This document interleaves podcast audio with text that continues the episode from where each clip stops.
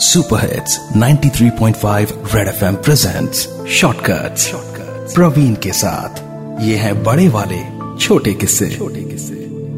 विपुल के पिताजी, विपुल से कई दिनों से उनकी हियरिंग एड मशीन लाने को कह रहे थे।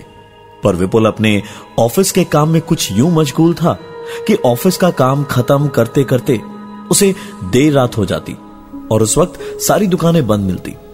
पिताजी ब्रेकफास्ट के टेबल पर आज काफ़ी गुस्से में थे और ये उनके ना बात करने के अंदाज से साफ़ पता चल रहा था। आज उनका बर्थडे था और बेटे ने विश भी नहीं किया था। सो गुस्सा होना ज़ाहिर सी बात थी। विपुल के दिमाग में कुछ और ही चल रहा था।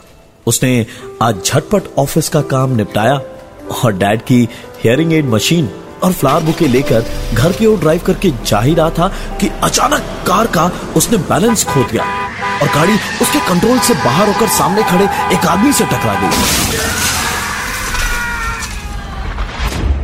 शुक्र इस बात का था कि विपुल को कुछ नहीं हुआ था। वो तुरंत गाड़ी से नीचे उतरा तो पाया कि जिस आदमी को टक्कर मारी, वो कोई और नहीं बल्कि उसके पिताजी ही थे, जो उसकी गाड़ी के हॉर्न को सुन ही नहीं पाए।